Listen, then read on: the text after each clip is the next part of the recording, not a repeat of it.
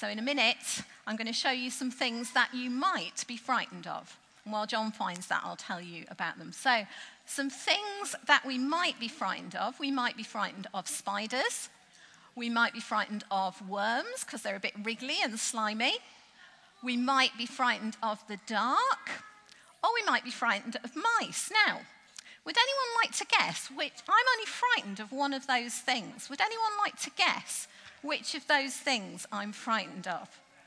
Which do you think I might be frightened of? Yeah. I'm not frightened of spiders, but that was a good guess.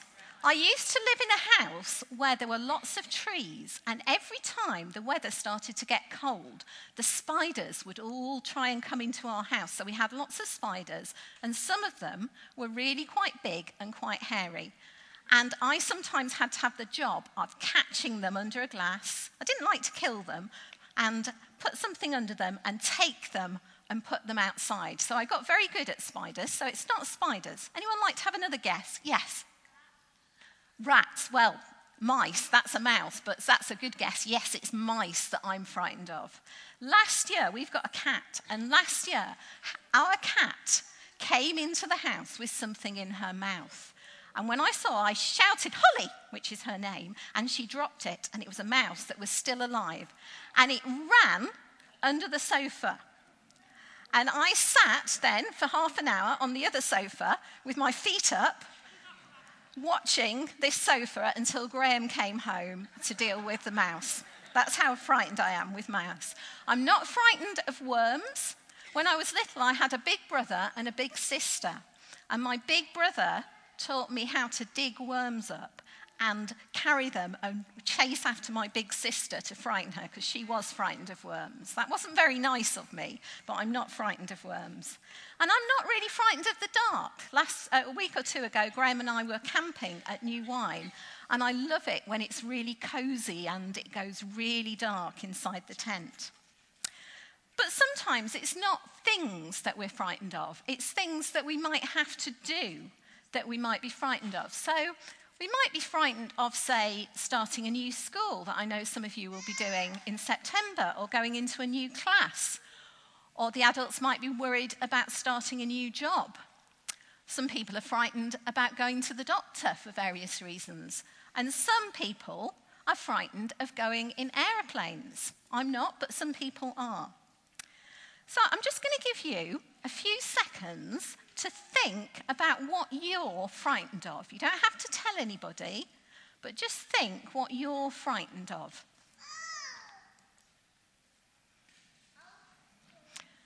Now, I said you don't have to tell anybody, but if anybody is feeling really brave, would they like to tell us what they're frightened of? Oh, Josiah's feeling brave. Speak. The dark the dark. Josiah's frightened of the dark, and I think a lot of people. Is anyone else afraid of the dark? Yes, you are. Do you want to tell me something? Is it the dark for you as well? Do you want to tell me? Monsters. Monsters. I think lots of people would be frightened of monsters, don't you? Anyone else? Any adults? The children are very brave. Any adults brave enough to tell me what they're frightened of? Oh, Ben. What are you frightened of? Ben's a big man. I can't think he'd be frightened of very much. Public speaking. Public speaking. well, Ben was brave there, wasn't he? Very brave. Well done. Okay, thank you. Put that back. And sometimes when we're frightened of things, in our minds, they can get bigger and bigger and bigger, can't they? Sometimes the thing that we're frightened of starts to look much bigger than we originally thought it was. So the little mouse that I was frightened of was probably small enough to fit into a carton like that.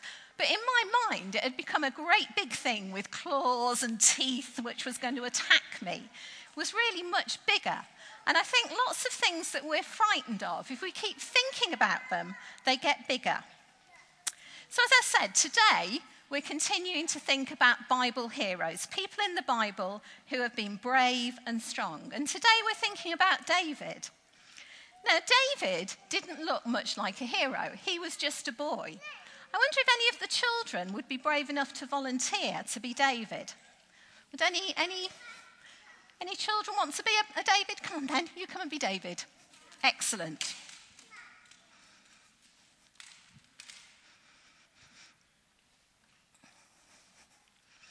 What's your name? My name is Amigo. Amago. So Amago does look quite, uh, quite like a hero to me, but David didn't look much like a hero because he wasn't very big, and his job was looking after sheep, and he liked to play the harp and to sing songs.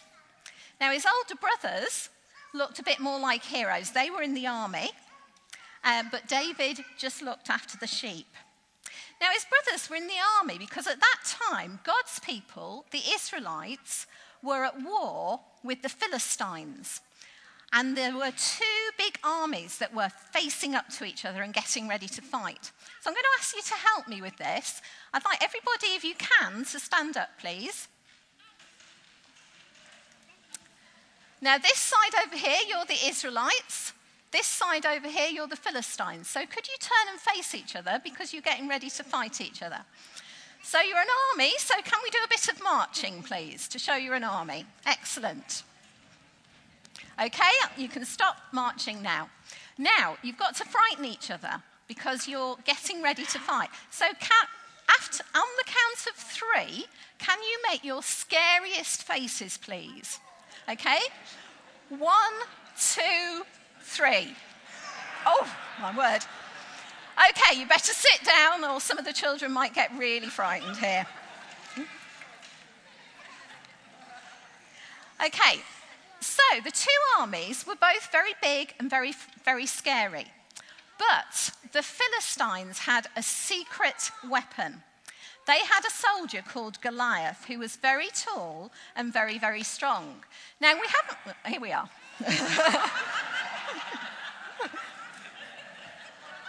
I'm afraid this is the best I could get. So. now, Goliath was even taller than this, so I'm going to get him. If you imagine Graham, who's about six feet tall, standing on a chair, that's about how tall Goliath was. So he's pretty scary.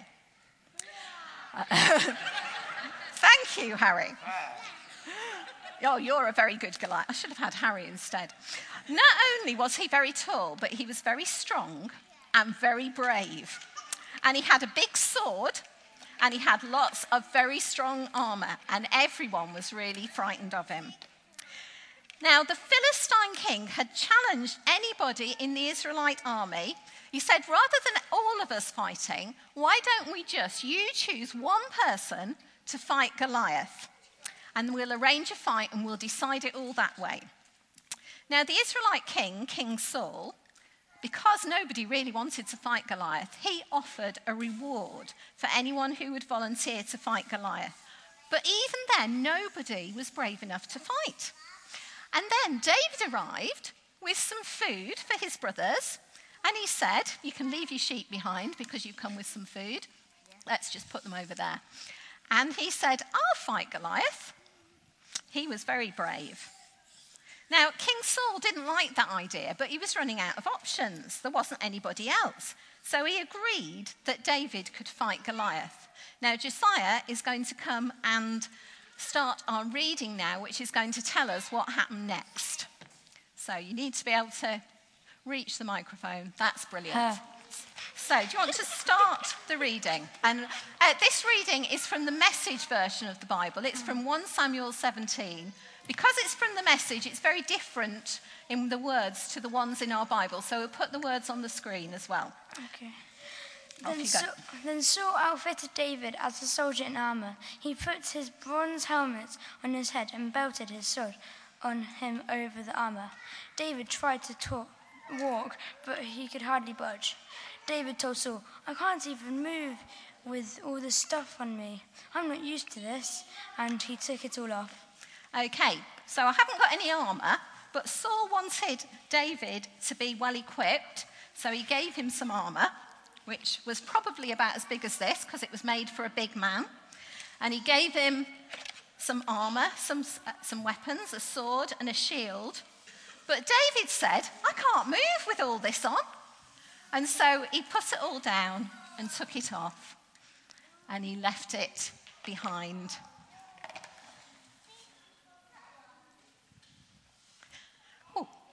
Okay, Josiah, would you like to read the next bit? Okay. Um, then David took his shepherd's staff, selected five smooth stones from the brook, and put them into, his, into the pocket of his shepherd's pack.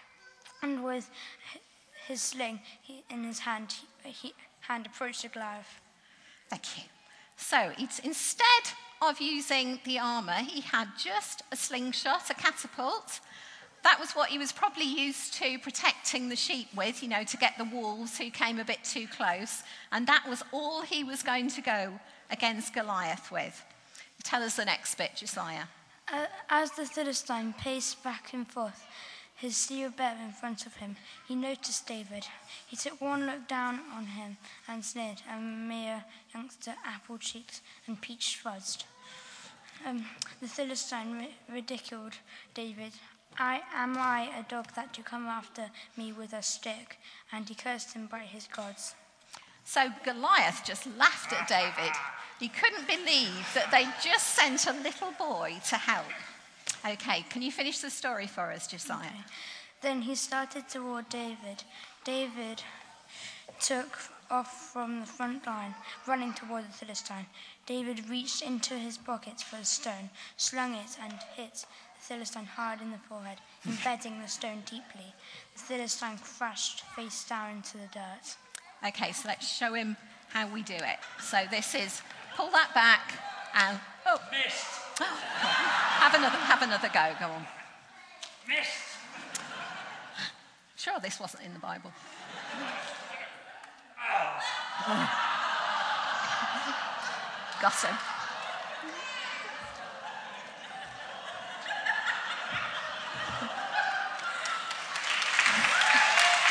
David.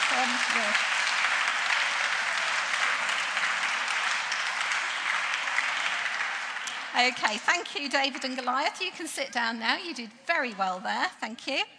Uh, Graham, if you just stay here to help me with the next bit, please. Thank you, Josiah. That was wonderful. Thank you. So everyone was very frightened of Goliath because he was big and strong, but David knew that God was even bigger and even stronger. So we're going to carry on just being the Israelite and the Philistine armies for a minute. So if, let me get this the right way round, the Philistines the Philistines are over here. If you can shout the words in white, and the Israelites over here, if you could shout together the words in yellow. So, Graham, if you could lead that side, and I'll lead this side. Our God is bigger. Our God is braver. Our God is stronger. Thank you.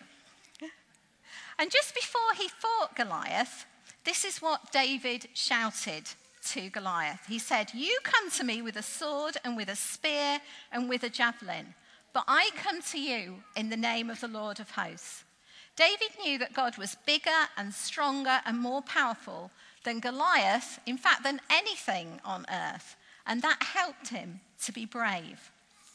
I wonder if when David was looking after his sheep, He'd been in some dangerous situations, maybe when there were wolves and mountain lions coming to attack the sheep. And he'd learnt to be brave and to trust God. He'd learnt that God would look after him, whatever he did. When you're very young and frightened, sometimes it helps, doesn't it, to hold somebody's hand, somebody who's bigger and stronger than you. It can help you to feel safe, to feel looked after. So I'd like you now just to think back to that thing that you thought about earlier that you were frightened of, whatever you were scared about. And remember that whatever it is, however big and scary it is, God is even bigger and even stronger. Even though we can't see him, he's there with us.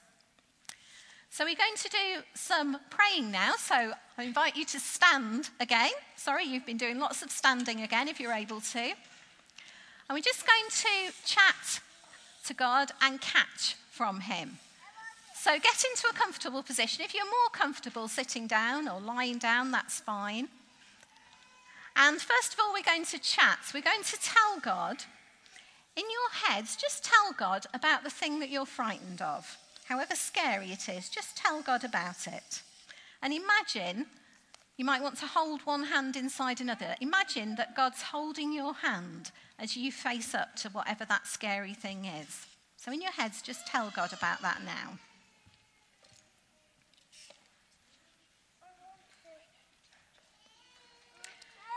And now we're just going to be quiet for a minute and listen to what God might be saying to you about that scary thing. He might be telling you that He'll look after you. Whatever He's telling you, just listen for a minute and see if God whispers something to you.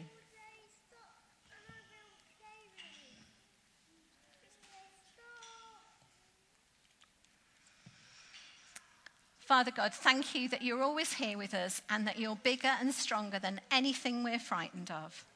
And we pray that as we go out from here, you would just be holding our hands and helping us to face up to whatever we're frightened of. And our next song just reminds us again that God is bigger and greater and stronger than anything in the world.